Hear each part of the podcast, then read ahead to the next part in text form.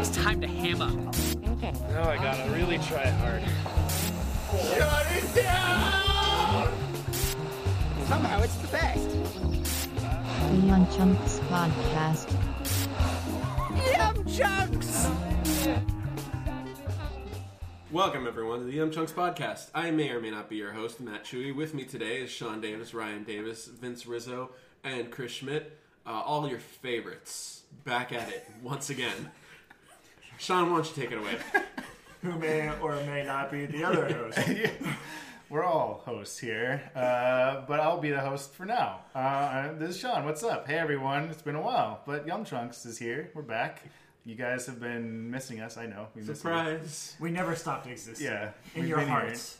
We only exist in audio form though now, not visual form. It's probably for the Uh, best. we- they don't let us use cameras. Too many people died last time. Trust us. If you can see what we looked like now, we might sound close to the same, but our looks are Actually, horrifying. that's not even Vince talking. That's Ryan talking. So we are way Look, just go picture how we looked during Horrorcast during the, the good old days. Just take a And- still frame Actually, we'll just put a still frame of us from Horrorcast. Yeah, on on the YouTube one. and superimpose Chris there.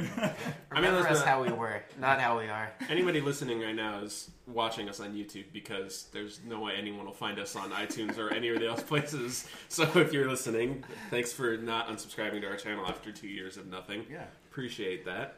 So how we doing today? We totally didn't just ignore all those Facebook posts being like, you haven't talked to your community in forever. Oh yeah. Oh, you know what was nice? I was talking to Sean Ganka the other day, and he was like, "Hey, one of my interns uh, talked about Corecast and said he liked you guys a lot."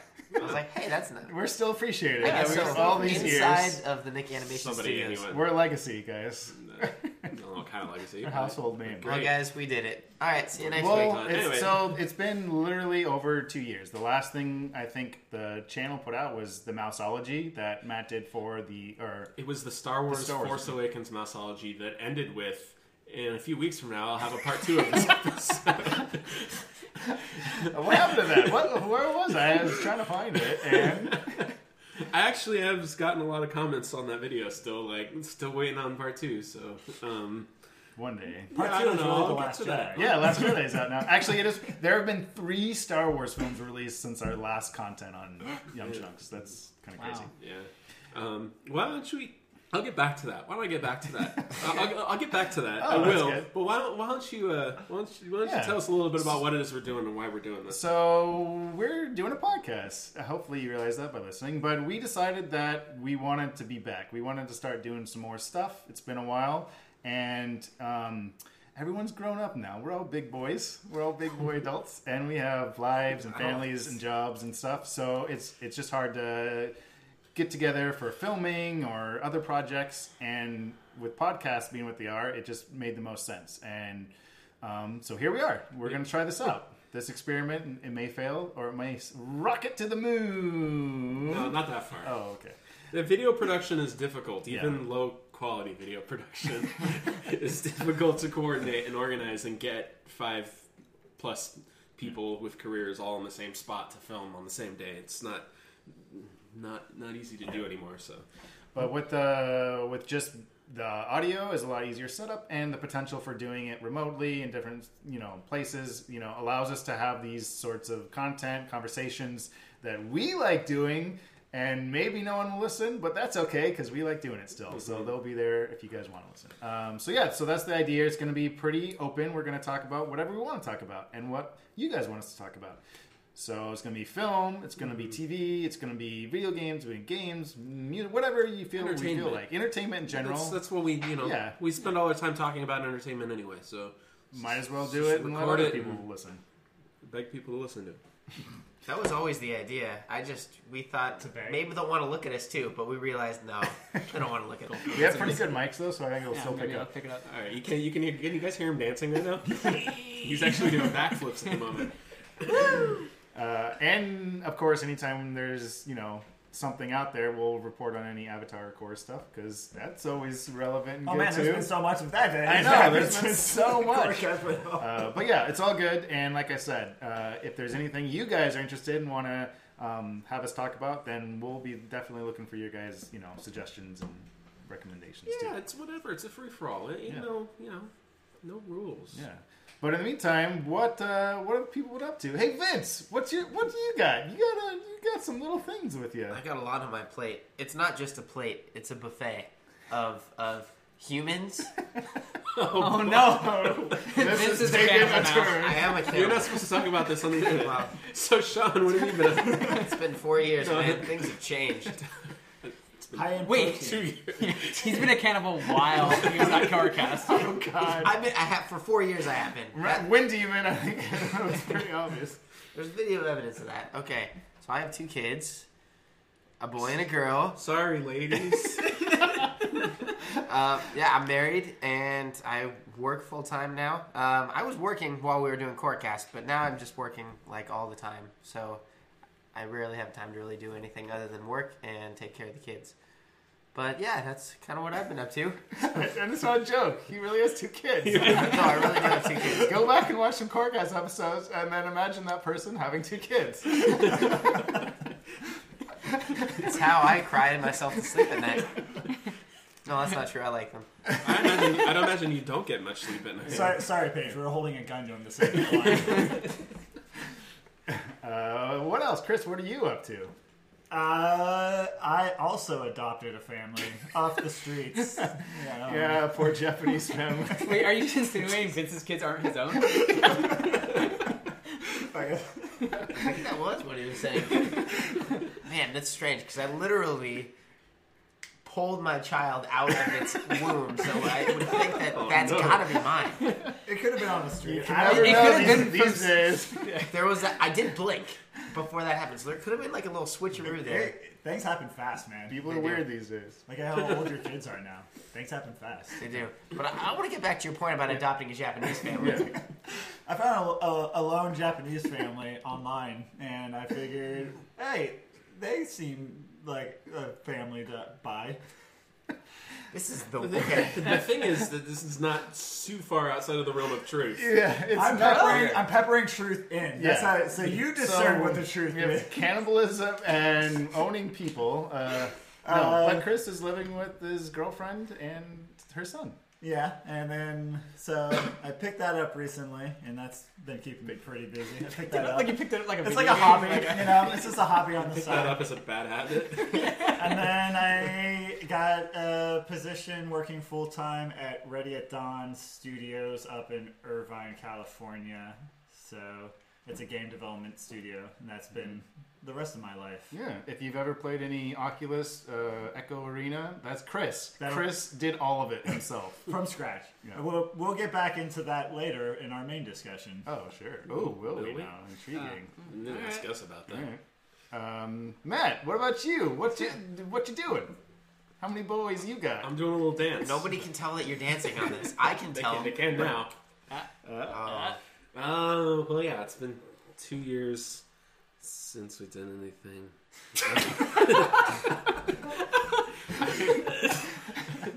I was working on Mouseology, and then you know, then I wasn't. Um, no, I'm actually, uh, I'm actually, actually for real teaching now. Um, I was working in, in stage tech, like right around the time we stopped doing Yum Chunk stuff. I was working on plays and stuff, and um, now I'm teaching stage tech for high school. So my whole life is working on plays and stuff like that. So um, I've been uh, I've been busy with that, and uh, I got I, I started that job a few months after I published my last episode of Mouseology, the one about Star Wars, where I then immediately promised a, uh, a sequel to. But uh, but yeah, I, I I we were finishing up Corecast, and I wanted to have another like creative outlet project to work on that I, I've been I've been wanting to do that Disney project for years, even before Yum Chunks. But now like everything I do is a creative project, so it's kind of I just don't I just haven't really had the hours, the time in the in the week to work on it. But uh, I want to bring it back eventually. I have ideas. It might not if it ever comes back. It probably won't come back in the same form, but I've got ideas on how to revive it. But you know, we'll see. We'll see which way the wind blows. You know. And you're leaving out, and you what's happening in July? There's a thing going on. Oh, that's not the word. Uh, you gotta edit that out. may, may listen As our main editor, so Matt is Uh, yeah, I, I in the, since since the last time uh, anyone's seen or heard from me online, I've gotten engaged, and uh, we're get we got our wedding date. It's July seventh uh, this summer, um, and that's all. So I'm planning a wedding too. So uh, that's all good and swell and everything. Got our gonna have our honeymoon in Catalina, and you know, it's, that's what's gonna happen. It's gonna, it's gonna we just, And we just I bought a feel car. the energy coming out of him. And, And the winner of the life. Of the next Yum Chunks contest gets invited to the wedding. Yeah. what? Well, if they really like us, you let's see. You've given them your name, your wedding date, and the venue, so they know exactly where to go. To I don't get think to I your gave him- murder I don't think I Oh, yeah. gave him- Well, yeah, well, it's Where's going to be that? an Encinitas July 7th, Matt Botanical Chewy Gardens. wedding. No, no. Oh, God. What if people actually. Okay. Um, but yeah, so. And Ryan. Yeah, I'm still around. I am. I am working. I got a. I think I was I. I don't know. Well, I got a job. I, job. I don't know if I had this job last You time we did. recorded. Okay. Yeah. Well, okay. Anyway, I'm You probably continuing. moved up since then, though. Yes, I, I'm working at a biomedical company, uh, biotech industry uh, in Southern California, where I make devices for diabetics to monitor their diabetes. You're a science I'm a science Man. and I make some science every day. man. It's- Helping people live. I'm helping people to live. Yes. uh, hopefully, um, and that is that is the only news that you've missed since you've I've been away from Yum Chunks. Nice. Um, yeah. Good, G- Yep. good. Sean, what Did have you been up to? Um, been like eating a lot of soup. yeah. I mean, you, take a, you get a can of um, you get a can of mushroom chicken and you put it in a, in a pan Yeah. with uh, rice and chicken cutlets. Pretty good. It, you bake it; it turns into real good. You can meal prep that for like a week. Oh, there's so many things to explore with liquid. Like, You got the Food. Carl Carl Weathers. Uh, see a got line it. in there. That's stew going. stew going. Uh, Uh, uh, other than all of your soup related Yeah. exploits, uh, Uh, what's new to you? so well, we I, I am still working at Naughty Dog, the video game studio, and we've released two games since we've I've last done any yum chunking. Uh, Uncharted Four and Uncharted Lost Legacy. So maybe some of you have played that. A um, lot of crazy overtime and work, but it was all fun, all good. Um, and then you know some traveling here and there. Went to Japan, went to Europe, and what else did we do? left I a don't know. trail of blood in Yep. your wake. I can't. I'm not allowed back in those countries. uh, but yeah, but now we're back and we're here and we're ready to go. So today, each episode, we're probably gonna find something to talk about that you know is relevant for this week. Maybe a movie review, maybe it'll be a game, maybe a TV show. But as appropriate, um, a movie just came out this week that I feel like kind of taps into a lot of the culture and kind of entertainment that we all like to enjoy and do. We do things, and that movie is Ready Player One. And so we're going to talk about Ready Player One on episode one. Ready episode one. So let's talk about Ready Player One. Um, Ready Player One, we all saw it this week. Came out on Thursday. Based Um, off the hit book by Clive Owens. Yeah. Who knew he can write about pop culture? At all, or even Uh, no, they Clive Custer, film- Custer. directed by Steven Spielberg, uh, written by Ernest Cline, and what was the other screenwriter? Uh, Um, Zak Penn, Zak Penn, who did a Um, bunch of, he's done a bunch of comic book stuff from what I recall. Okay. Like, I think he worked on the script for like Watchmen and stuff like that. So, I was thinking Penn. Kal Penn. Yeah, not that. That seems weird enough to be true, though. actually it? it does. Yeah, that's what like. But it's based on the book by Ernest Cline, who uh, came out. The book Ready Player One came out in 2011, I believe. Um, also, of the five of us, we four of us have read the book, so we're approaching this from the perspective of someone who ha- people have read the book. How, Vince has not, right? Vince, you No, I have not. But that's only because he's confirm illiterate. for us? Can you confirm for us in a- a signed statement that you have not watched or read the book? You can't watch the book either. You can't stare at it. Sign it for the while- people listening. I That's the signing sound. Perfect. You have it legally. There you go. There you have it. You heard it here, folks. Um, Oh boy, we're gonna be able to say you heard it here first. This is a great outlet. This is a great outlet for that. yeah, I didn't read the book. I I didn't want to. I honestly had no ex- excitement, like really going into the into the movie, just based off the trailers. It just didn't really wow me. But uh, I would say, out of the five of us, I probably enjoyed it the most. Ironically enough, uh, yeah, well, we'll get to that, get our opinions, but um, Nobody cares about your opinion right now. Keep I your know that. opinions in your pocket. we're analyzing this film devoid of any object subjectivity. All right, we're purely analytically analyzing. Uh, no, all right, let's not do that. That's boring. Um, but yeah, so I guess we'll just kind of go around and give our general thoughts about it. We will avoid spoilers for the first part, um, but we do want to give a warning that we'll probably be getting into specific spoilers later on in the discussion. We will. Yeah, so um, we'll try to give a warning. We'll give a warning ahead of time when that will be. So until you hear that warning, you're, you'll be safe. But uh, just a heads up that in the length of the discussion, there will be spoilers. Something in our kitchen is about to kill us. there is a snake. In Whatever. Ooh, a snake. snake master. They're gonna hear us be eaten alive. That's kind of cool. This is, I mean, assuming the raptor then takes the audio file and it's an upload. edits it, publishes it, uploads it to YouTube. All right, All in Kingdom.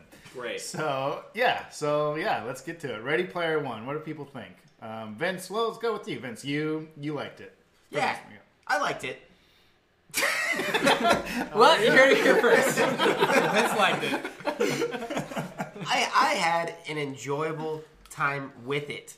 Um, I felt it's hard for me to not like a Steven Spielberg movie because I feel like he just he always like makes a movie that just like it's it's a good escape. Like if you're just like if you're going into that movie for just like a visual experience to where you're like God, I had a terrible day working at Costco with all those stupid members yelling at my face. Just theoretically, you Just mean. theoret- like just an Yeah. example. Anybody could that could have been anybody, not me. But what I'm saying is that you could go into the, the movie after having your horrible life and be like, man, I do want to live in a video game world.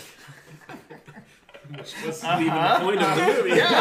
No, if Yeah. anything, it was the opposite. It was to say you shouldn't live in a video game world as much. You should try to live in real life. But I think if nothing else, it was relevant to the themes of the movie. It's escapism. Yes. It's good escapism is what you're saying, which is what the movie's about, which is neato. Which is actually so. Wait, the movie is saying escapism is bad, but the movie itself is escapism. Should I not go see? I don't think. Well, we can get into more details. Well, yeah. I don't think it's as black and white as escapism is bad. I don't think it's that's what they're purely trying to say. Right. Okay.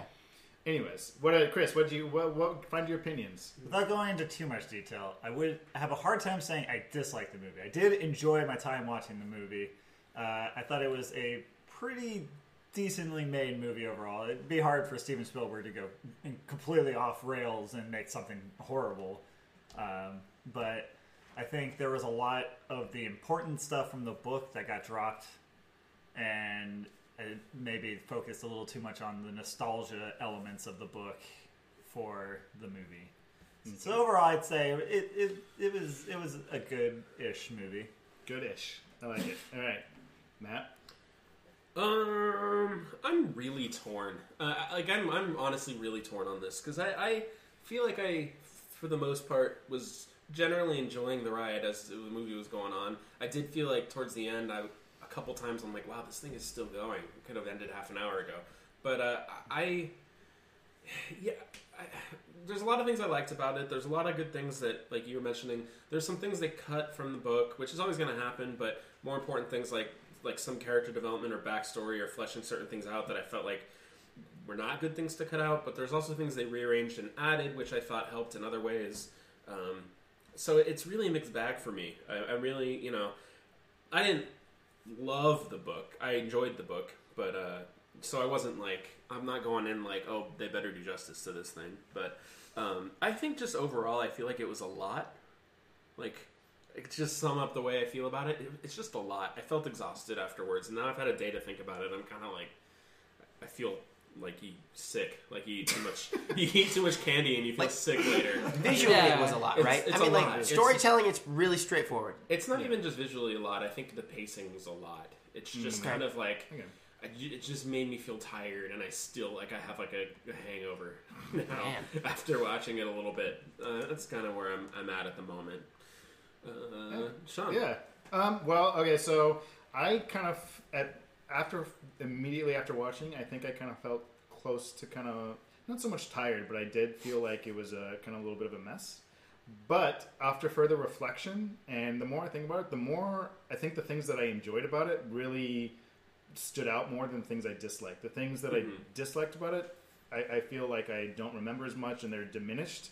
And the things that I'm the thing, the more I thought about it, the more I started to realize things that they that they did really smartly with it that I don't think are super obvious, and so I appreciate it for a lot of those things. And I do think that um, this the just the Spielbergianness of it was really apparent. I think he was the one to direct to, to direct this, and it was, and it shows. However, there it, it there's a few parts where it comes across across as clunky, um, and we'll get into those details. But there where it's just distractingly clunky for me at certain and both in character and story in a, a couple parts, plot I guess more specifically. Absolutely, Um, and those are the things that kind of distract me, and I feel kind of hurt a little bit. But overall, I, I think I enjoyed it.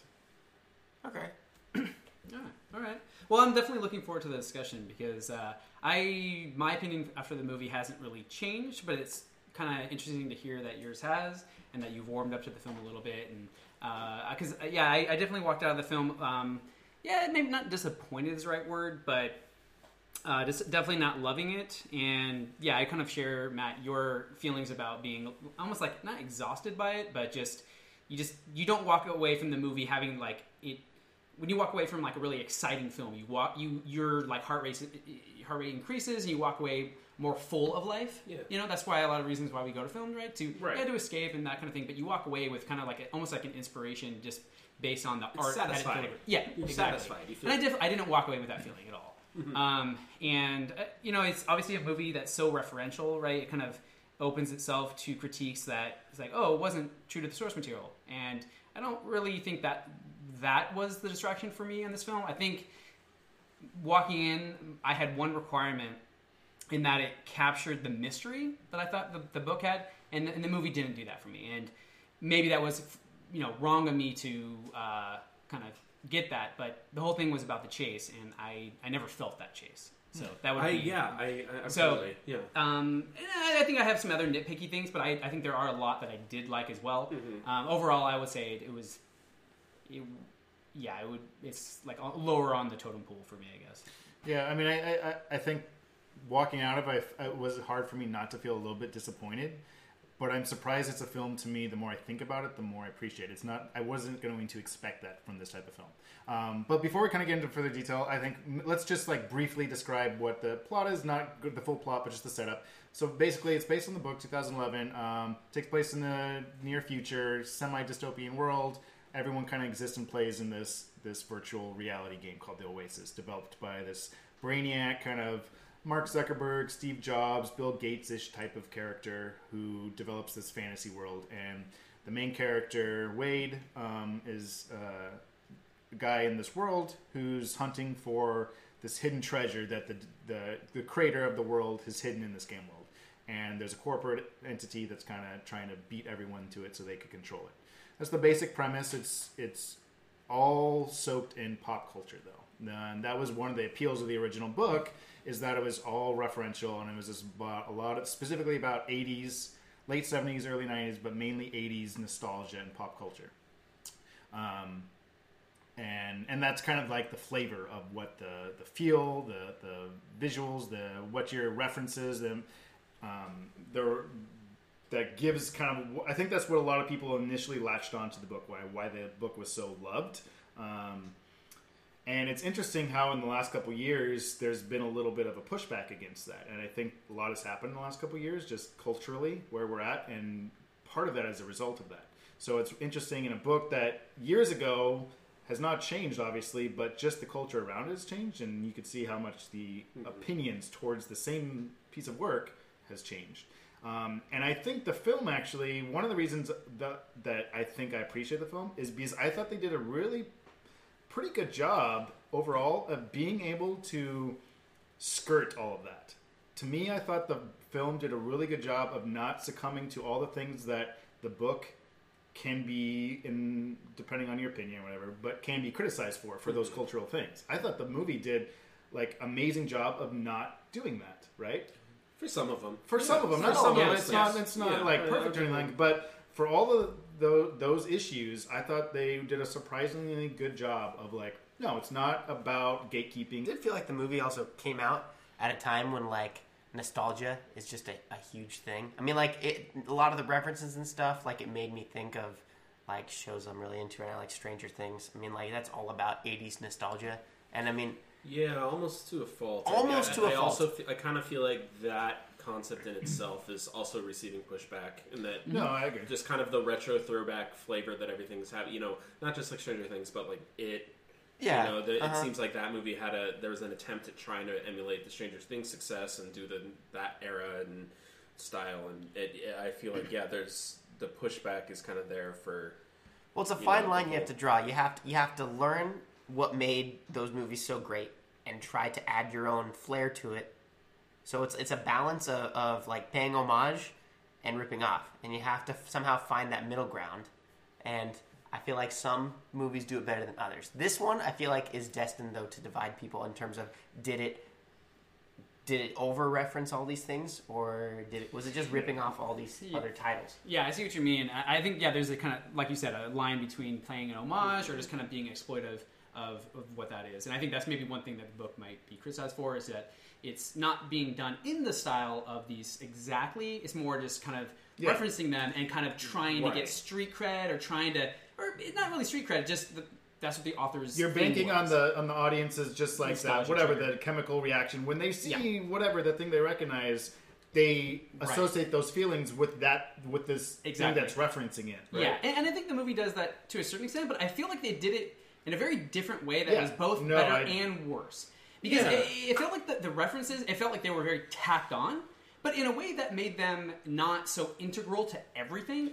It would just be like, hey, I'm talking sentence, sentence, 80s reference, talking sentence, sentence, 80s reference. And so it was so just like, it was like a preposition. Like I can finish the sentence without adding a preposition to the end, but they chose to add that prese- preposition, which included an 80s reference. And some, uh, which felt very, very tacked on a lot of times, but I think maybe, maybe overall less distracting than it was for the book. So I th- I mean that's one of the main things. I actually, the more I thought about it, the more I really thought they did a good job with. What I really liked about it, because I agree, for the first part of the film, and I think that was intentional. Where the early part of the film, they're showing that the, those references are almost intentionally groan worthy, right? There's Hmm. Yeah, a conversation, absolutely. right? Agreed. Agreed. And it was, but it was noticeably less and less as the film went on, and I think that was part of the intent, right? That it was less about we're referencing these things that you know, and it became, and none of them were integral to the plot. None of it did you ever need to know specifically about a thing to know about the plot. Whereas in the book, I think the book was much more. All of the challenges they went through in the book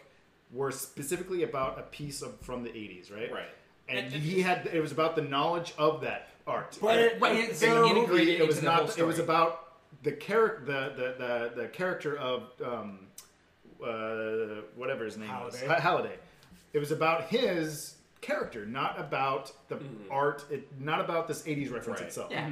Yeah. Right, and I think Yeah. that was a really smart decision, And and, I I, like it for that. I, I think in the book there's a little bit too much like substituting character and personality for references Yes. because like even going to the, the Halliday character but even the main character in the book the first chapter the first few pages of the book is just him rattling off all the things that he knows like I spent yeah. my childhood playing Pac-Man and I watched all the John Hughes movies and I've seen every Spielberg movie and I've done and it's like this is the time you should be establishing what his character is, Yeah. what his personality is, but we're just establishing all the things that he knows, so that later and on, people are post, getting fooled into thinking that's character building. Like But I like those yeah. things. He's Well, a cool right. character. I guess to be the Yeah. counter to that, and not try not to go too deep since we're still not in spoiler territory, but I actually think that's where the movie failed in a sense, and I think those those key pieces, whether you liked it or not, were integral, and they they added a lot to Halliday's character. Not like every reference, you know, just like him rattling off, but because they did that so often,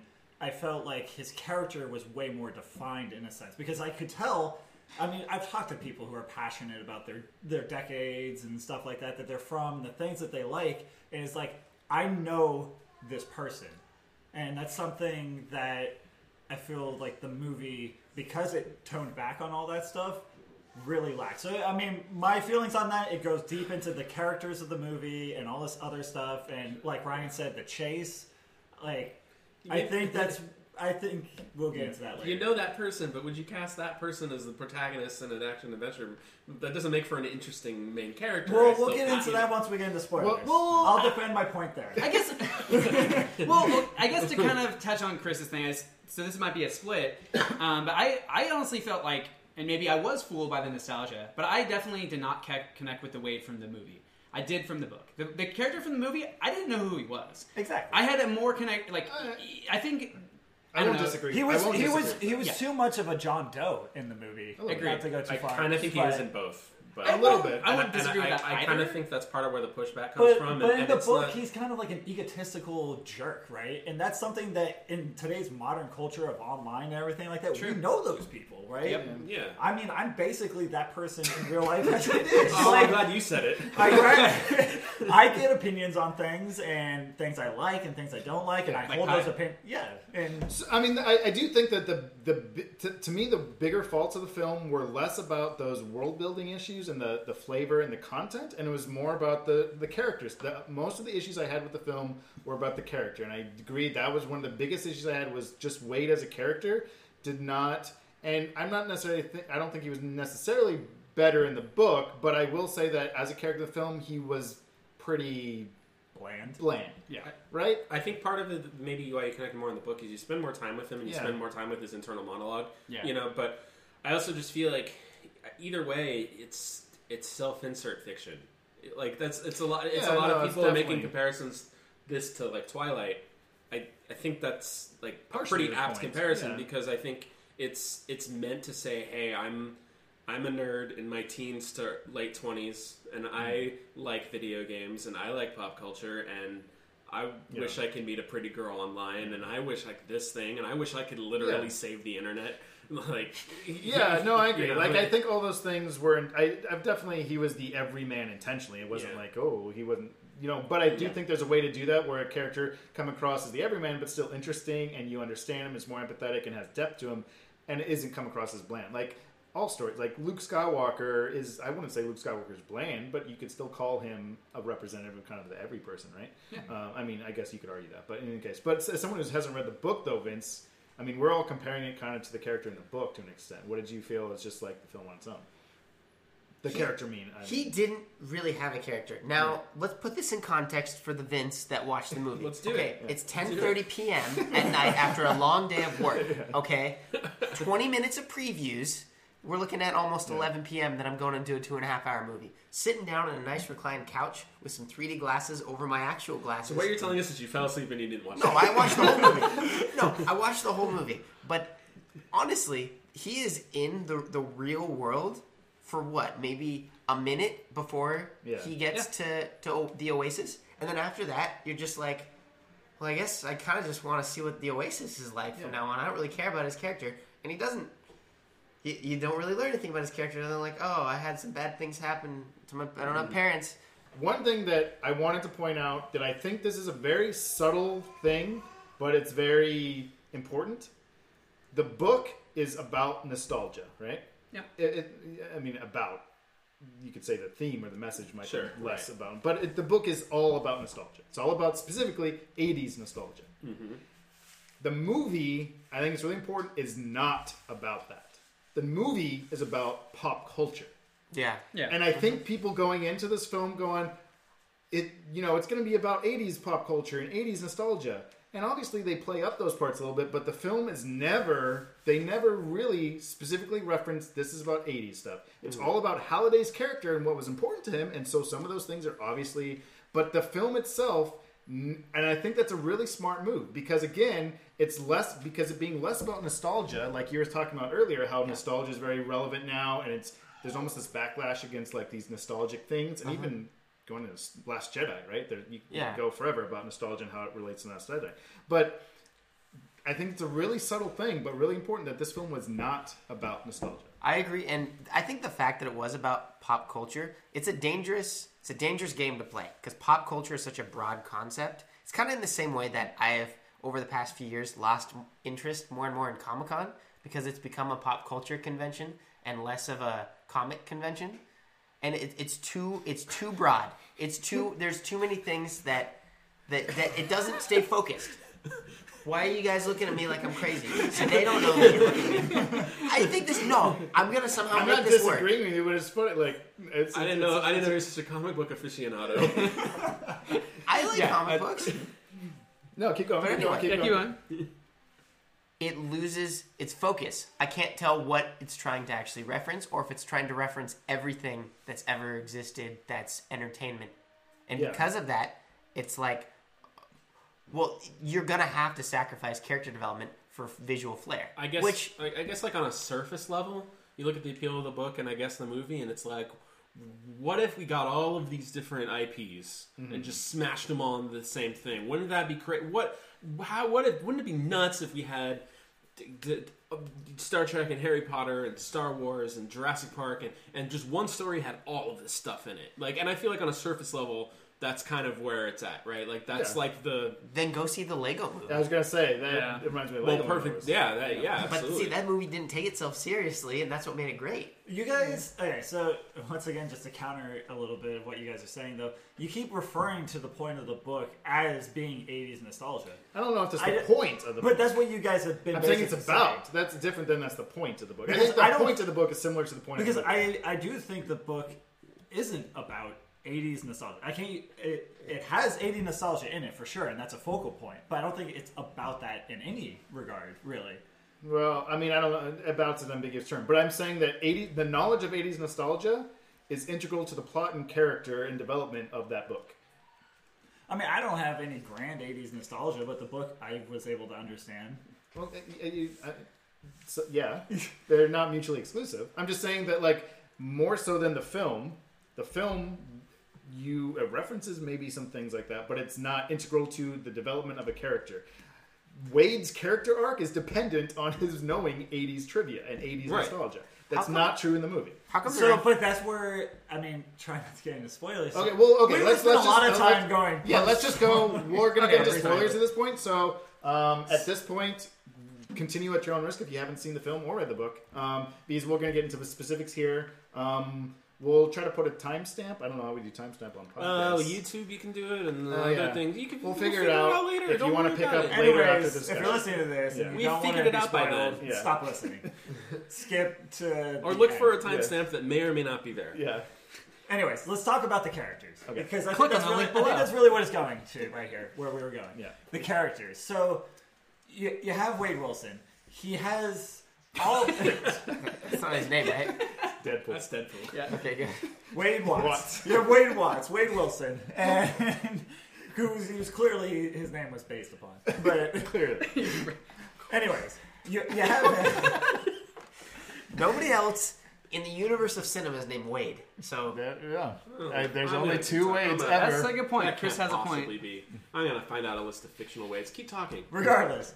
So he has all this depth knowledge of Halliday, and in the book, that is his benefit, like to his mm-hmm. benefit, right? Like he sits there, he has a journal, and he has all the, he does all the research. He's he pirates all the movies and all the references. So he he's studying. He is a student of Halliday. That is something that's very clear, and it's mm-hmm. something that you can connect to his character, and you're like he has this advantage. This is part of his character and what gives him an advantage, what makes him interesting over anybody else, any other Gunter in the movie or the mm-hmm. book, right? In the movie, he has what seems like a like they kind of reference some knowledge to Halliday, but he doesn't actually seem like that strong of a student of anything of what Halliday does, other than like his life, which is actually slightly creepy in the way that it's portrayed in the movie with the museum and everything like that. But like, there's there, it doesn't seem like there's any reason he should have been more special than any other Gunter at that point, right? Like, there he Yeah. didn't put. It didn't seem like he really put in any more work than anybody else. I, I, I kind of agree in that he doesn't seem like special, but I think that part of the was the intent of that character. He, I do think he knew more about Halliday they referenced like how he's done research and he's gone to the museums and stuff. But I think it's less about him. Again, it's less about knowing trivia. So it's about I know trivia, therefore I deserve to win everything, and it's about him relating on a character level, on a human level, and I think that's what I mean when I say I appreciate that more. I think on reflection, to be as I think those things became more apparent the more I thought. And before we get too far into a different category, I do want to bring this also back to what Ryan was bringing up earlier with the chase, where it's just like in the movie, man, they did not have to work at all for what they achieved. It was Yeah, given to them, and, and it's so weird that it would literally take them five years to, to think to go backwards on that race. Like that's not that hard of it. Like whereas like in the book, like because of the deep cuts of the 80s that it required and it really made you have to stop and think about things like you could see why it would take time including this like the five month gap in the middle of the movie where things like kind of stalled or yeah the Yeah, book I think that- whereas like the movie's like resolved in like two days after they figure out the first, First clue one. it's just like da-da everything's Yeah, super I mean, easy, part of it I feel like is a, the side effect of the medium that it's being told in. Yeah, like- that's what I but gonna I say. understand what you're saying too. I think what we needed was more of like a Nick Cage National Treasure kind of thing going on, where he would have, where it was he would more like a treasure hunt. Like Actually- it felt less treasure hunty in Yes. the movie. I feel. Yeah, no, actually, but- that I maybe would have which is a that film. no, but but I love that movie so much. Where also where he ha- talks to himself, but he's like, "But this lantern is here, and I have this thing." And then ben- Benjamin Franklin did this thing on Tuesday of 1976, and he had pants. Pants are on the sheet. That's pretty much the movie of National Treasure. yeah, it is. I'm not kidding. So back to Ready Player One. There was uh, no re- National Treasure references in Ready Player One. John's uh, all this also, why did it stop in 1999 with the references with Iron Giant? That was the farthest it would go. no it wasn't No, they. There was- No, there were- there no. were and that's what I mean, where it's not about references nostalgia. everywhere. There was Tomb mo- there was Raider Halo was in stuff. There, There was like Halo. there was a lot of stuff. I mean, the most Okay. recent thing being Overwatch, right? That's like I literally think last that- year. I think that was probably the most recent. Yeah. Or Minecraft is. I Yeah, guess Minecraft Minecraft is was older in than there that. too. But right. Well, anyway, yeah. So to your point, Vince, uh, I would agree. Like maybe the film I would reference, I was thinking of like the Vinci Code, where like it, it's still not a great I- reference. The good when I read the book, Oh, the book? How the I, I remember like it's like the Da Vinci Code if it was for nerds. Yeah, that's where I exactly. thought the book was. for me, I, what I love about that is that there's a sense of urgency about finding these keys, about this quest that you're going on, and um, it kind of you have you do relive some of your gamer experiences for anyone that's played a game. Uh, in that you're trying to solve something, right? You're, there's a mystery and you're trying to solve it, and there's this chase that gives way. And the book really captured that, and that's what I loved so much. That it felt like every time you get a new clue, you're trying to figure it out with our characters, right? In this movie, I, like they're just going, and you're never, you don't have a chance to ever figure anything out with them. And you know, you get these the movie kind of glosses over a little bit, but they get these clues every time they find a key, right? Mm-hmm. And the clues are supposed to give some little hint and puzzle, but I felt like it, it, they're so they move so fast, or they they don't really take the time to focus on them and think about or take us into how the characters are thinking. And that also goes back to why I don't feel like I was as connected to the characters because I don't get to be in, with them as they solve this. On that thought, to all the non, to everybody except for Vince at this table, do you remember the way that I thought about this? Because exactly along that line, that moment in the book after the second clue, where he goes off trying to find the second door, right? And then he can't. He thinks he finds it, but he actually ends up somewhere else, and then he gets beaten to the door. Mm-hmm. And then that's the first low, really, for our main character. Mm-hmm. Like, Yeah. and then from that point, when the IOIs almost immediately find the third key, and that knocks them way down on the list. And it's like that moment of low, that moment of desperation, like where it's like, oh my god, this is a race. Like, Yeah, he- I- I- that was never once in the. Film. I agree that there was they didn't fall down, but I think that they. I agree that in terms of the race of the uh, of finding the goal and getting to the solving the clues, there wasn't as much of a low point in the film. But I will say, I think that they heightened the the human low points, right? And I'm not saying that they did this as well, or and this is what I mean when I earlier said it's clunky. And going back to kind of what you were saying too about how they the clever clues, I think Spielberg or whoever, but I think rightfully chose this the way it was done. Maybe but not have been great, but instead of it being oh they fell down the ladder on the wrong, it was like oh someone just died in the real world, or now they're she's held against her will in the real world. Like those were stakes I think they put in the movie as opposed to the book. And I think yeah, they, yeah. they changed those ah, stakes because yeah. doesn't doesn't Wade end up like? Isn't he the Yeah, one that's? but in he the does box? it. He goes But there he on goes purpose. willingly. Willingly. He's also, like, I'm let's- go while we're talking about that, you said people dying. Yeah. How crazy was it that they didn't kill Daito? Yeah, they didn't kill. And which I, it's funny because I don't remember him even dying in the book. Like Oh, it's like, been wait, so long. Since I don't read remember that happening. I don't want to go to like okay. So uh, another topic I want to talk about was like the sense of grandeur, but we'll get back into that later. It was just the fact that like in the book, like number one, Daito and Sho are in Japan. They're recluse, Yeah, and yeah. there's like this real moment when they're in the middle of a battle. And IOI breaks into Daito's room while he's Yeah. all alone in the VR headset. He's completely defensive, defenseless because he's also like recluse and stuff like that. It doesn't work out every day. and they just throw him out the window and kill him. Mm-hmm. Yeah, and Right. I, I didn't remember until someone told me, and I'm like, oh Yeah. yeah, that does happen. I completely forgot about that. Like that So moment of interesting. like loss. Like that was Yeah. like Yeah. beyond the ant, right? Which isn't like that real of a loss. Like the loss of I will say that was another thing in the movie that was very Yeah. funky. He's like, "Oh, my family's dead." Back to the Oasis. But like that, that feeling of like the one of the high five guys, right? Yeah. And it's just like that meant a lot to Sho, and that put like even more stakes against the, Yeah. the remainder of the high five. So that was completely missing from the movie too. Yeah, I that's agree. true. Yeah. The main point I was trying to make is that that the corporation was like a physical threat, but they didn't mentally challenge him. It just felt like Wade was like, in terms of the way that he was thinking, even though he was just like, yeah, I'm just some average run of the mill kid. He was like the chosen one. He somehow knew this. No, nobody, Yeah. nobody challenged him in terms of like mentally thinking outside the box. Which, when everybody in the entire world can play this game, I just find really Yeah, I agree that, and I would say even in the book, there's not really a good. That's also. But that goes very back to what I said, right? Is like in the book, it's very clear that he has an edge. Yeah, I know. stuff. I, I'm just saying. I'm just saying it's. It not that they it wasn't a flaw. Or it's not something that is shouldn't be you know noted. But I, I don't think that was something that was even in the book. Is so it wasn't like they, they removed that aspect of it. Um, kind of going on some of the more clunkier things though. So one of the things like as much as I feel like this film was better because of Spielberg than it would have been in someone else's hands directorial.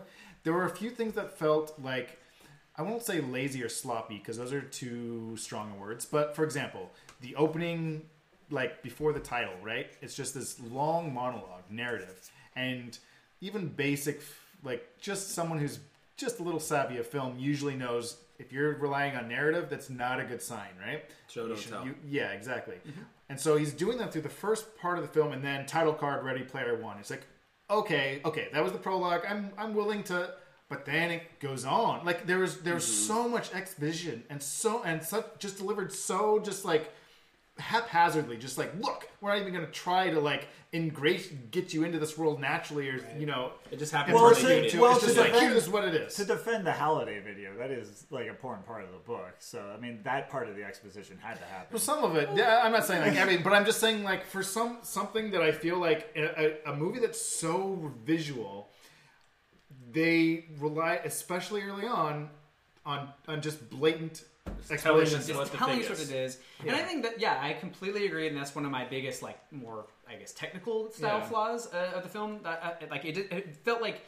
Let's do some world building here. Let Yeah. me experience. Let me just dive into the Oasis. It's supposed to be completely immersive. Yeah. Let me experience that as if I was someone in the Oasis. So, because when if anyone who's played VR, it's surprisingly immersive, Yeah. right? And let the audience try to get that through, rather than just you know something that is ancient, just narrative, someone talking and telling you what it is, right? Like, Right. Let, I, us I, I let's feel, advance this. I feel just like I just feel like the world building overall for the Oasis and the real world was just really weak. I agree. I agree. I agree. Like I- I- I- like I, there were a lot of things like you know I was asking you this, and I'm like, but could, you know I was asking Vince afterwards, like, did you get everything that was going on? Not like it's like it's a super complicated plot, but it's just like there's mostly the things that are like what's at stake here, right? Like Artemis talks about like her family and like how her like her was her mom gets like sold into slavery basically, and like that's another thing like the opening didn't get any of that. crawl where it's just like it's so rattled off so fast. This is what happened to my mom. She did this, and then she was in debt, and then that happened, and that's what happens in this world. And and, and like I just feel, eh, or like how, or how like the Oasis, they don't like they don't show people going to school in the Oasis and doing like they the book stresses they do everything in the Oasis. Mm-hmm. Anything that can be done digitally, they do it digitally. It's not just a game. A game is an element of it. Mm-hmm. That's the. It's like the game is like the. Um, the perks for living in a digital world, Right. But it's it's That still a- the world that they live in, and I don't feel like the movie conveyed No, really what the real world or the I'm glad you brought that up. That is fully about. exactly what I- my, my sense of grandeur comment was about. That's ex- I'm glad you brought that up. That's exactly what it is. Like in the book, they stress the fact that inside this is where people work. This is where people's lives, daily lives, are. So people do stock trading and they Yeah, do, like- literally whatever. They, again, They're not But they defined can't eat food. I don't think the film. It, I don't think the film should be criticized for not having that. I just think the film didn't do a good job of building what the rules of it were. Right, yeah. So it doesn't. The film didn't need to have them all exist. Well, together. even, absolutely even right. beyond that, okay. So another element of the real world in the book is the fact, and then they throw it. They have like a throwaway line, but they don't show it. Like there's a point in the book where they're flat out out in, when he's moving uh, from his old town to Columbus, and he's like. This is like Mad Max level crap here. Like Hmm. it is a post-apocalyptic world almost. Like it is just like So, things are so low. One thing I was in- thinking that I felt like was a weird, not weird, but because the film was not so much about nostalgia and just about pop culture in general, I felt like there was no need to set it in 2045. They could have set it in 2025. There was no need to set it in this like so far flung future. In a lot of ways, I think it would have been in better film, or maybe just be more ambiguous in general. No need to put a specific date to it, right? Yeah. And if it's closer to us, we like we can imagine a world that's not like other than the physicality of the, the trailer homes in the stacks. Why was that world any different than like I can imagine that in ten years, right? It's not that mm-hmm. crazy. Like just set it in the 20, 2020s, and it doesn't need to be this like because with that amount of distance, you're putting like this weird sense of like why is this world like this, and it and it creates more questions that you don't need there. None of those things are relevant if you just don't pretend it's like our just imagine our world just slightly different, like like also her, right? Yeah. Also, I think the movie itself would have been significantly more exciting had it taken place directly after when Halliday dies and the competition starts. Like Yeah. Mm. because Actually, like yeah. because the competition Again. had already died out and nobody really even cared. So it's like, okay, why should I care? If Yeah. nobody. Well, the, if actually, the rat race wasn't there. That actually is a really good point because of what we were talking about earlier about how like it feels like everything's just off to the races, literally, because they changed the first task to be a race Yeah, instead yeah. of whatever it was in the book. I can't remember. joust but thing. the- yeah, but because it starts off at such a crazy pace, it would make more sense to if do he that. was Yeah. and again i feel like they were latching onto these things from the book that i think probably would have been better off as many changes that they did make from the book They could have, yeah. they could Yeah. i think those things were like there was no need to set in 25 there was no need to have the wait because in the book book it's relevant that there was a time gap because he was younger as like just have him have just died and wade's already in there like Yeah, that makes sense. it- That makes- like those kind of things. That's what I mean when I say things came across as like clunky, and it's just like that's Yeah. a weird thing. Mm-hmm. Why Lots of it weird feels like things. there's there's Yeah. an easier, more elegant way to do that. Talking about on the fact that it was clunky and a little bit of the pacing, I feel like this. I mean, it's already such a long movie. It's two hours twenty, but I feel like the original cut was a lot longer because I, I could I, just yeah. feel like There there feel- were parts that there were weird. The scene goes to this next scene where it feels like there would have been something in between. Um, Definitely felt like things were cut out. yeah, That's what like, and it wasn't nothing that was plot dependent, obviously. But I will say, I it did feel like maybe some character moments could have been. Mm-hmm. Um, there were maybe stuff they removed. Another thing that I, one of the things wasn't my least, or was not one of my favorite parts, was I did not buy that relationship uh, in Oh, the movie. yeah. I I'm guess talking about with Artemis and. Uh, Wait, Yeah. wait. In the, I mean, that goes. I prefer it in the movie. I prefer. It I in the prefer movie. it as a Yes. relationship, but I still don't buy it as authentic. Well, one of the major criticisms of the book is that she's a literal trophy. Yeah, oh, I agree, And, and. I also I hate it's such build up in the book, and I hate this is my thing I hate most about the book. It's like she's like, no, I'm you won't you don't want to know what you don't want to see me in the real world because you'll be disappointed, and she just has like. A scar on her eye, but she's conventionally attractive in any other way, every other way, and and that's like built up the entire novel. And but like that's so like what if you know what what, what if she was a, a, an overweight guy in a basement you know Wade would be like oh uh, But I oh kinda, no So I like, you know like, I like it in the book because it, it also because of how the book emphasizes its theme. I think a lot better throughout the whole thing about you know. Yeah, go outside. Other than, I feel like the the theme of the movie is literally just spoon fed to you and only exists at the very end, right? Whereas like reality is real. I think right? there Like, are things throughout that are more subtle. But Where the book is just like you know it, it it does a good job of showing you like this is a potential pitfall of falling into like this hmm. recluse nature that humanity could go in, you know.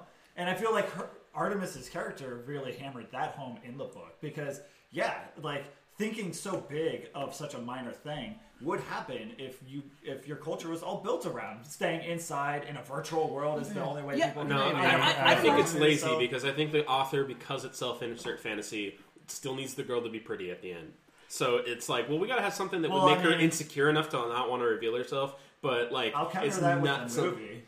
I mean, they made her pretty in the movie. Even worse, they made Wade freaking pretty in the book. Yeah. he's like Yeah. a fat, overweight. I, I would say in the movie though that they didn't make a point of showing how she was so because in the movie she wasn't didn't want to show herself because she thought she was ugly. She just didn't want to expose herself because she realized the danger of exposing her which is why I'm. I'm glad that that whole thing was. yeah, scrubbed. I agree And with I- that. In and I that way, like it's that- better. I just didn't buy the human the human connections like. When he says "I love you," it just felt like what, and then and, and and I think she reacts appropriately. Like, what are you talking about? You can't just say that. That's you're, you're you don't know what you're talking about. And I felt Granted, like that's that was after fine. she's like basically molesting. him. Yeah, and I, which I thought was like weird, but I think well, she's trying to be, she's trying to, she has a goal, and she's actually doing that on purpose. Which that's why, like, okay, all that stuff I'm okay with, but then as soon as they enter the real world, they're about ready to kiss, and they literally just met each other like five minutes ago, and that's where to me it came across as inauthentic. And not only that, there's oh, it like. There's a scene where she's like touching his hand. She's like, "I really think you're the only one who could do this, Wade." It's like, really like that are you really going with that line like it just felt like so on the nose like almost to the point was like are they changing her character is she going to be working for ioi like because it felt like so fake to me it's just like that Agreed. just comes across as a very fake character moment um yeah I don't know. Yeah, yeah, no, I, I agree with that. Just, and, and I think that's kind of goes back to how I felt like I did feel disconnected from those characters. Maybe partly because I didn't get enough of them in the real world before we were introduced to their avatars in the Oasis. And I realize that they're trying to kind of make this indistinction between the characters, right? Like this is the future, you are your avatar kind of thing. But I don't think it ever that ever hit home quite for me. Uh, so I, I just I feel like I never knew the characters. But so I, I, sorry, I want to kind of jump back a little bit to the whole our characters' flaws, right? So in the book, it's like we part of what we f- define as good characters that they have to have flaws, right? Uh, what's what's the lie they believe that they need to overcome to become the hero, right?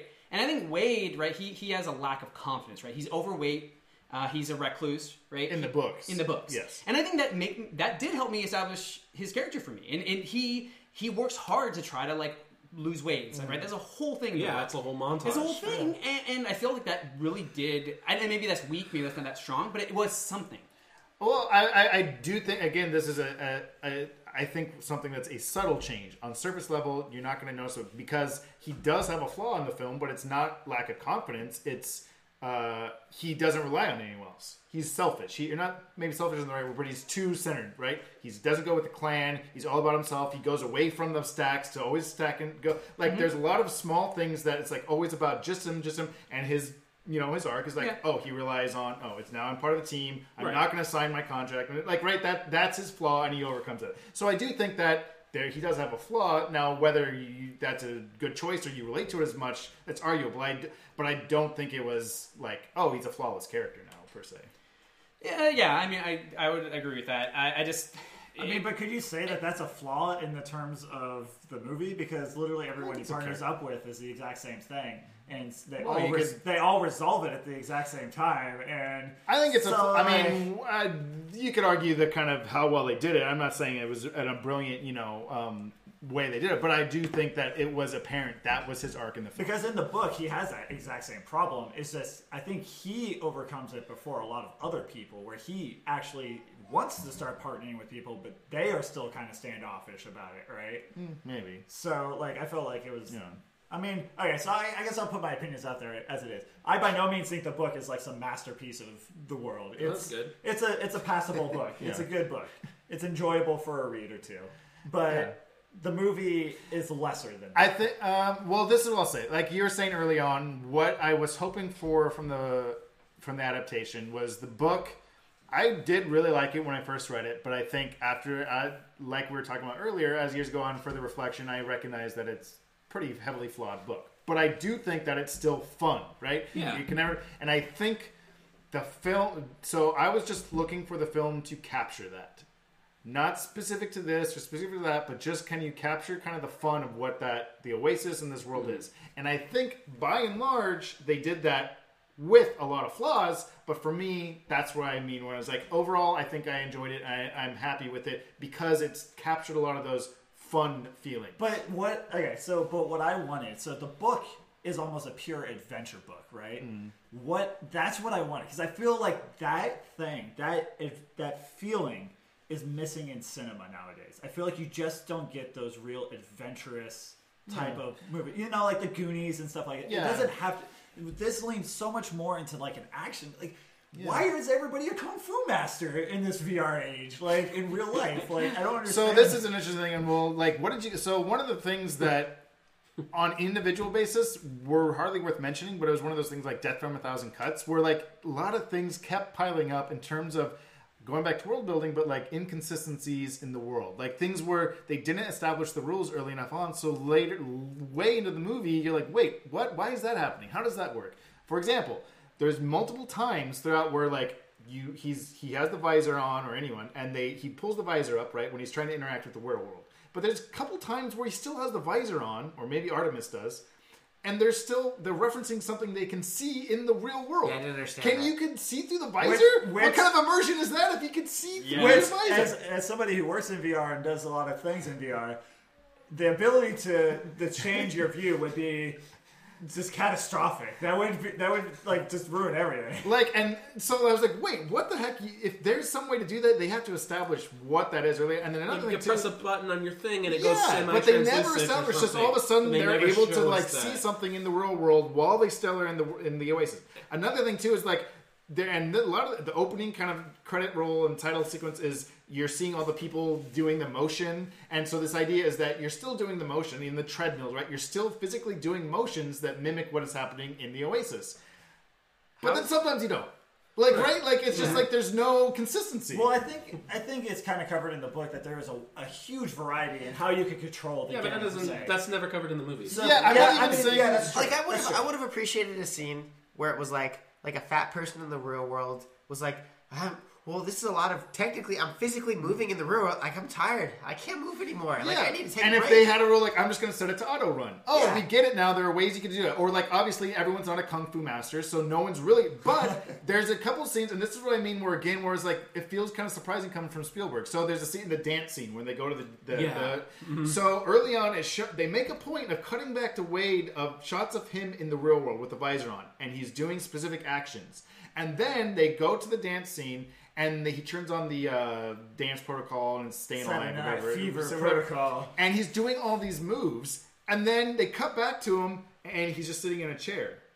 It's like, wait, you were just acting out things, Yeah, and and, now a- you're not acting. Like, that goes back to the world building because in the book they explain that's a thing he purchased. Yeah. Look, buy this thing, hit the button, and then you'll be awesome on the dance floor, even if you aren't. But it's not enough of the world building to really So there's, establish like- these kind of rules. Oh, each man, now I individual- don't like the movie as much. well, each one, of, each one of those things to me was not like they're The worst- insignificant, but there was a so A lot The of of worst, the worst part was at the end when they were driving down the streets and people were physically running out in the street. Yeah, Well, It was that's the so other thing. Like. I get that everyone's always in the Oasis all the time. Like, they re- they established that really well, but you don't just you're not walking down the sidewalk in public doing it. People would be sitting on benches at least, or like you know, they're not just like like. I there's guess- still some common sense. I never, I never thought I'd, I'd reference this movie as a positive example of like Oh god, where are we going? I'm gonna reference James Cameron's Avatar.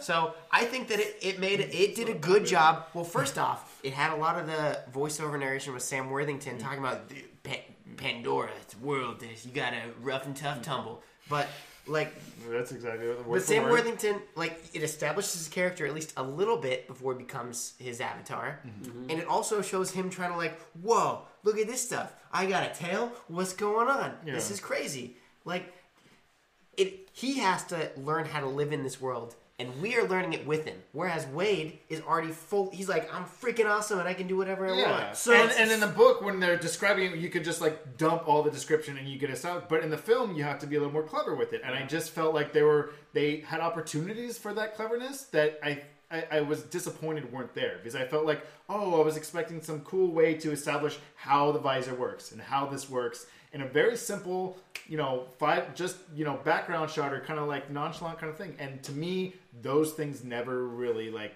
I like I like what he said because like I think it was when I was watching the movie this stood out to me because the way it was handled in the book, obviously. But just it would also have been a lot better. So in the book, before he ever even goes into the Oasis, really, they they describe like his living conditions and like him chilling on freaking Yeah. washer dryer and stuff like that. So by the time he gets into the Oasis, you're like, oh, this is a huge step up in his lifestyle. So I can see why he loves it so much, right? Like, Yeah. And but they they instead they mix that up and he's almost immediately in Oasis in the movie instead, and then we later see like it's like.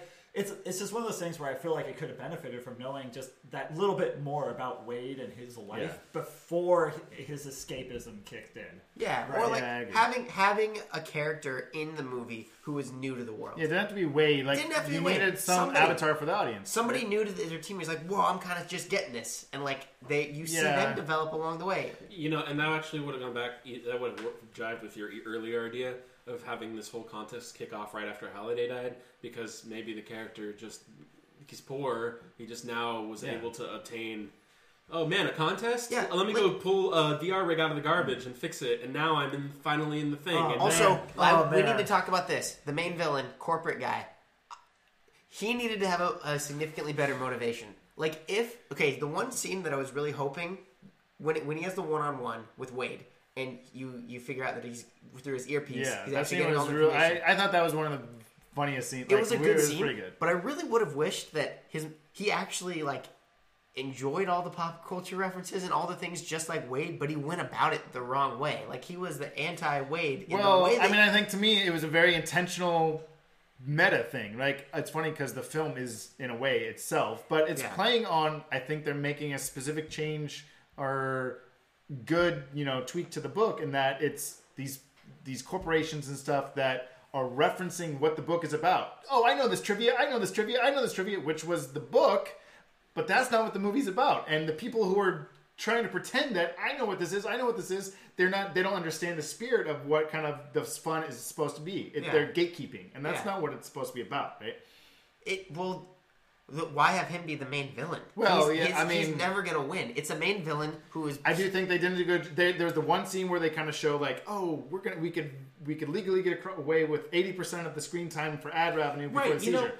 For- that was one snippet. There wasn't enough though. For net neutrality t- conversation being such a big Yeah. thing right now, and that being so inherently tied into like the villain's motivation, how was that not a bigger thing? Yeah. that he was Yeah. taken advantage of. and we this was such other a than missed he's just he's opportunity. the big bad guy and they want to control the Oasis, but you never get a What sense of the control? stakes. What yeah, does what the does that mean? control What does that mean? mean? Yeah. Again, the world building. Yeah, I agree. Yeah. It's There's all those hacked. things. It's hacked up. I mean, all it's just like- well, you gotta know why they, you got they gotta do s- other they gotta do some bad stuff so you know why they're bad other than blow up ants we don't care about that's not that bad yeah. Okay, okay. So we, I just want to take a break for a moment. We, okay. I, so based Chris upon, is based- now. well, just based upon our our initial, gotta take a few that our our initial. Well, actually, let's, let's take a break. Let's let kind of wrap it up. What what are kind of our, some of our final? Well, I was gonna say we we've done a lot of things saying what we didn't like. I don't think we've ever talked about things that we really liked. Oh, there was not so, nothing. well, let's say like, what was your favorite scene? Chewy, what was your favorite scene? Oh, I'm not prepared for this question.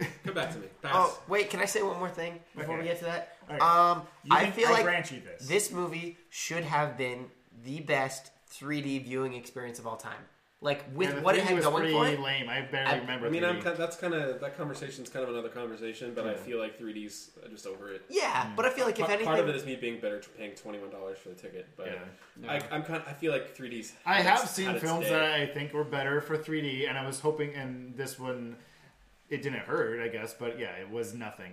I It, don't it should have been so much have. more. Like the, the amount that you should be able to do in a 3D, like it should have felt like Yeah. we stepped into the Oasis, and it I take Yeah. my glasses off for half. I the agree. movie. it didn't get there. Like in the same way that like you step into gravity and it's like, oh, I'm in space, cool. Yeah. Like it, Yeah, it definitely was that not that. which it is should have been in. VR. Yeah. yes. That's what it really should have been. Now we It's like when you come back from the moon and But you're like, oh yeah, Earth has gravity. But I mean, like, I gotta think that, like, if any, if there was anything that Spielberg wanted to do, he had to have wanted you to feel like the audience was in the Oasis. So I would say hmm.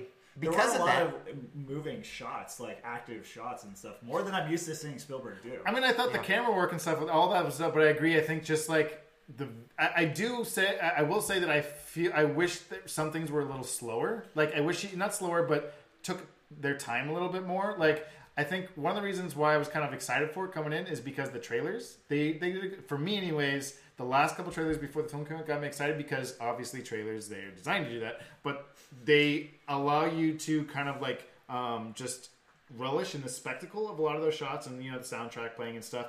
In the film, it never felt like we're able to just like enjoy what the Oasis was. Right? It was always like boom, boom, boom, boom, boom. This is happening. This is happening. This is happening.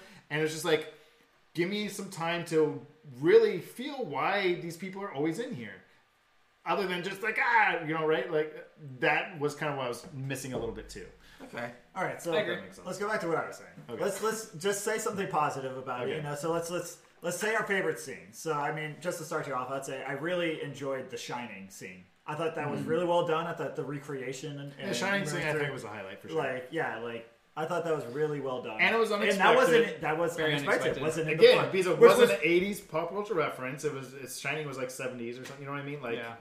and yeah, so I thought that was really well executed, and it kind of granted and that did- they did a, that was a really brilliant way of showing how like like playing on nostalgia in a beneficial in a way that adds to it right because just like all things part of the nostalgia is that you want to try to recreate the feeling that you had when you experienced it for the first time but you know that's impossible you never can right but you when you tell friends like oh you gotta watch this you gotta watch this because you want to experience vicariously through them and that's what we were doing through H, right? Yeah. So I thought that was a really smart way of showing that, like, we're kind of experience. We know what's happening. That's exactly what playing on nostalgia, like at its best, is what that that scene embodied for me. So I enjoyed that scene a lot too. all right, Okay. Vance, what was your favorite scene? Um, I liked the race because it, was what I was hoping the whole movie would kind of feel like. I wanted the movie to feel like a race and to feel like like I was on the edge of my seat. Like I don't know who's gonna who's gonna get this thing first. Like I wanted the movie to be a race from beginning to end. I, I wanted to feel like man that was a that was that was a crazy adrenaline fueled thrill ride. Like but a race is is easy to like understand because there's a there's a there's a starting line and there's a finish line. It didn't. It felt like the movie lost its finish line.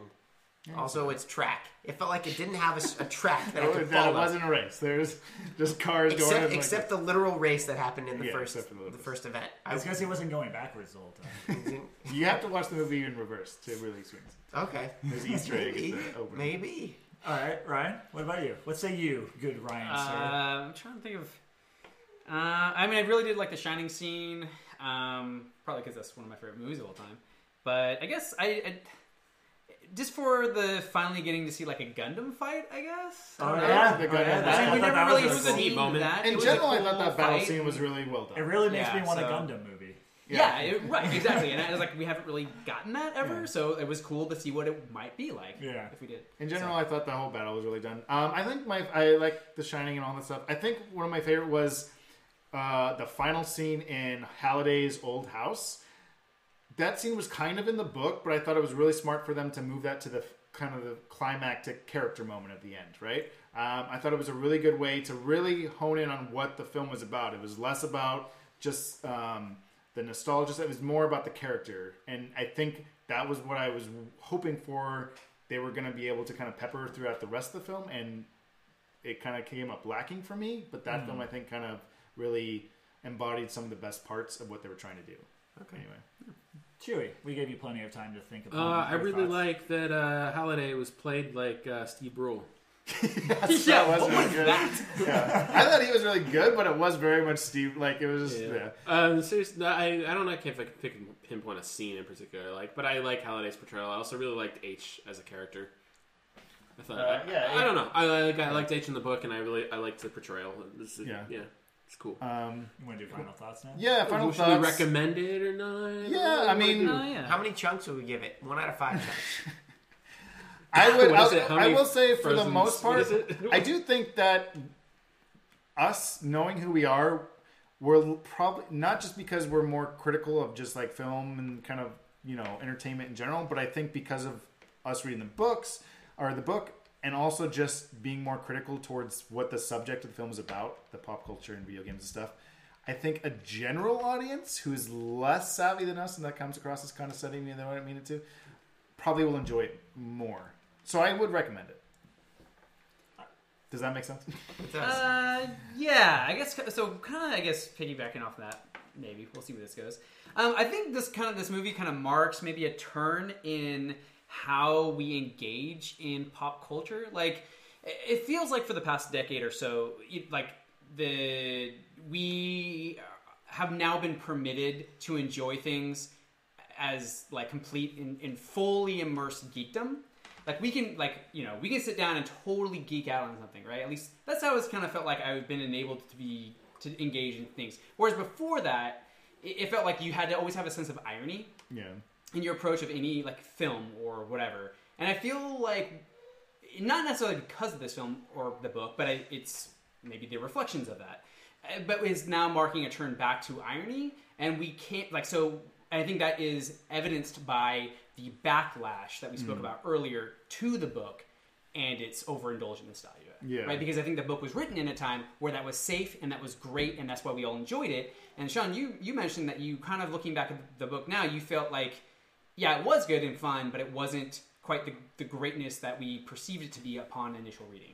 Yeah. And, I- think right? So, fair. and I think I'm I'm subject to Yeah, I that. think, we that's all are. So, I think most then the society, you know, a lot of cultures in general. But yeah. uh, yeah, Vince, Thoughts, the Vince? man, Anyone else? The Yeah. myth, the legend. Uh, don't expect a lot of good characters. Turn your brain off. Find a good, comfortable, hopefully reclining seat in the theater. If you wear 3D glasses, don't wear normal glasses over them, and you will walk out of it Having Feel seen it- a movie. having seen a movie. And for that reason, I give it three and a half chunks okay. out of Uh, five. Who knows how many? How many? Five. Okay. Chris, thoughts? Okay, so I mean, we could talk about this movie for a, a lot longer than we have. Uh, Sure. I But do we like- have to? I don't feel like Let's that. not do that. having worked in VR and why is that funny? No, because it makes it sound like you're in VR Like, and that's you're- where you work. As Like, someone you're an who expert. has found Halliday's Easter I need egg, you I to. can- I need you to start every As the opinion. sole, No, this is as what it sounds like. proprietor, Listen, uh, I need- look, I I What do you think you about have a child? As a person that's worked in look, VR, until you have a child, until you have a child. That's all I have to say. Chris, continue. All right, so I came into this looking and hoping, and maybe I, I can't say whether it does or doesn't. I was hoping that this would kind of open people's eyes to the potential of VR. Uh, having worked in the company that put out Lone Echo, Echo Arena, and Echo Lobby, the Echo Lobby being like an interactive place where you just interact with people as you please in a VR s- space. I was hoping that this movie would do would sell VR well, and that's something I'm not sure it does. I mean, you have a very specific take on it. Uh, It's I'm not saying it's not valid. I just But Yeah. on So it, no, who else is? So you said that you can't say whether it does or does not. Then who can? you are a man who works in VR after all. you, you have to be able well, to tell it's us. just one of those things where I can't decide whether it does or doesn't because it's yet to be seen, right? Like, recommend maybe, the movie? yeah. would I recommend the movie? Would I recommend the movie? Would I recommend the movie? Would I? Yeah, I mean, I agree with Vince. I, I'd probably give it like three and a half. It's an enjoyable popcorn flick for one viewing, and you get you get you get all the the yeah. Look at freaking Ninja Turtles. Yeah, Yeah. look at Battle Toads. Gundam, all that fun stuff. Yeah. It's fun for one viewing to just be like, oh, that's a cool reference. That's a cool reference. Oh, uh, I I give it a very soft recommendation. I give it a very tepid recommendation. I, I would say I could see this being a movie that a lot of people would just enjoy for the candy aspect of it, just the you know the surface level. I could also see this annoying a lot of people, and I'm kind of I kind of got one foot in each side. yeah. Um, it's it's it's a lot. I don't feel the I I think overall I enjoyed the experience, but I don't feel the need to ever watch it again. It- Yeah, I kind of put that in that Yeah. that category. I so don't think the movie will be remembered. Uh, like, and definitely for this year with Avengers: Infinity War coming out in a month, I could see this movie not being remembered by a lot of people. yeah, I feel like that's the thing. You kind of said you watch it once, whatever. I, that's Yeah. kind of where I feel like like Yeah. all right, Yeah. cool. That was a good night out at the movies, but I'm not. That's it. Yeah. There, Agreed, there you go. Uh, yeah, I mean, I think we all can agree in that that it was not the what we were like. It wasn't the the pinnacle tentpole kind of thing that maybe they want. Well, they the studio and Spielberg obviously want it to be, but I think some of us were hoping it would be as well. Let's all just acknowledge that reality is real. Yeah. And that Big Brother should prevent us from playing I'm not video gonna games that on reality's real. Tuesdays. It's been and proven Thursdays. we're simulation. Science, yeah. We need Big Brother to tell us we can't play video games on Tuesdays Yeah. and Thursdays. Otherwise, Yeah. we'll grow out of control. I love that little thing. That was it's kinda like, fun. Like, uh, we can- so we're okay as long just to, we're fine, but just Tuesday and Thursdays. The rest of it, yeah, spend as much time as you want in the Oasis. Make up for the Tuesdays and Thursdays on the other days. by of the week. binging on the Yeah. Uh, okay, well, yeah, it's Ready Player One. Yeah, yeah, go see it. I guess for the most, I felt like it, it. The little needle on the spectrum was more towards go see it. You'll probably have fun. Man, I just wish it was a, a good old fashioned adventure movie. Yeah, That's, I what that's, mean, really, man. that's really what I wanted out of that. You know, I wanted like to go. National Treasure. I wanted to go. Yeah. I wanted Look, to we go could on just an go see. We could just go watch National Treasure. I'm just nothing Let's we go do that do right that. There's nothing now. stopping us Let's go watch it. Next week's episode, Well, but like, National okay, Treasure. let's think about like the old Indiana Jones movies. Those are way more adventure than they are action. Yeah. That's what I Yeah. wanted. Well, okay, yeah, I suppose. I, I'm that. Yeah, you're right. It, it was not quite as much of that. That doesn't necessarily mean it. You know, that's not a purely objective criticism, right? How dare you. is- I think we're past our stopping point on Yeah. this conversation, just like the movie was 20 minutes before it ended. Yeah. Um, good. Okay, so anyways, yeah, ready. Yeah. That was Ready Player One. Um, before we go though, we just want to kind of recap that this part of the show we're going to be normally hearing from you guys. Ideally, you'll be emailing us and let us know what you think and uh, what you want us to talk about, and maybe we'll answer some questions if you have questions for us, um, discussion topics. Uh, we're going to be taking this time out of every episode to bring that up. So if you do have any questions or ideas, please contact us. You can email us at yumchunks at gmail.com. You could go to our Facebook page, um, leave a comment on Facebook, message us on Facebook Messenger. All that's good. You can go to our YouTube channel where this will be posted as well as a, we'll have it posted up as a video, and you can leave a comment in the in the video below. Um, what else do we got? I don't know. Send us a normal letter. Or call in. Call in. Call in right now if you're listening Yeah. now. Call in. Yeah, no, but uh, we're uh, we're still kind of just this project is kind of in development at the moment. We'll, we're, it can. I got my DP10 here. Um, we're, Well, we're, we're all, we're all yeah. ideas for a different format. We're not locked into anything. So if you guys have ideas, things you want us to talk about, or just just ideas for how to make this Any a cool feedback project. on the format? Exactly, Like if yeah. uh, you don't, you think there's a better way we can discuss things in a more efficient way? Like any feedback would Tell be. us what we're bad at. Yeah. Tell us what you hate about our voices. Um, We'll try to do accents if you want. Yeah, you can't tell us what you don't like about how we look anymore. Anymore. I remember all the hate. All that- you guys are just oh god. Something about your faces. That's When what I was punch on you. is- Gorecast, they always called me Peter Griffin. They always said you were an old woman. Oh, did they? A couple times they said, yeah, they said that Brian looks like an old woman. But that's all show, Governor.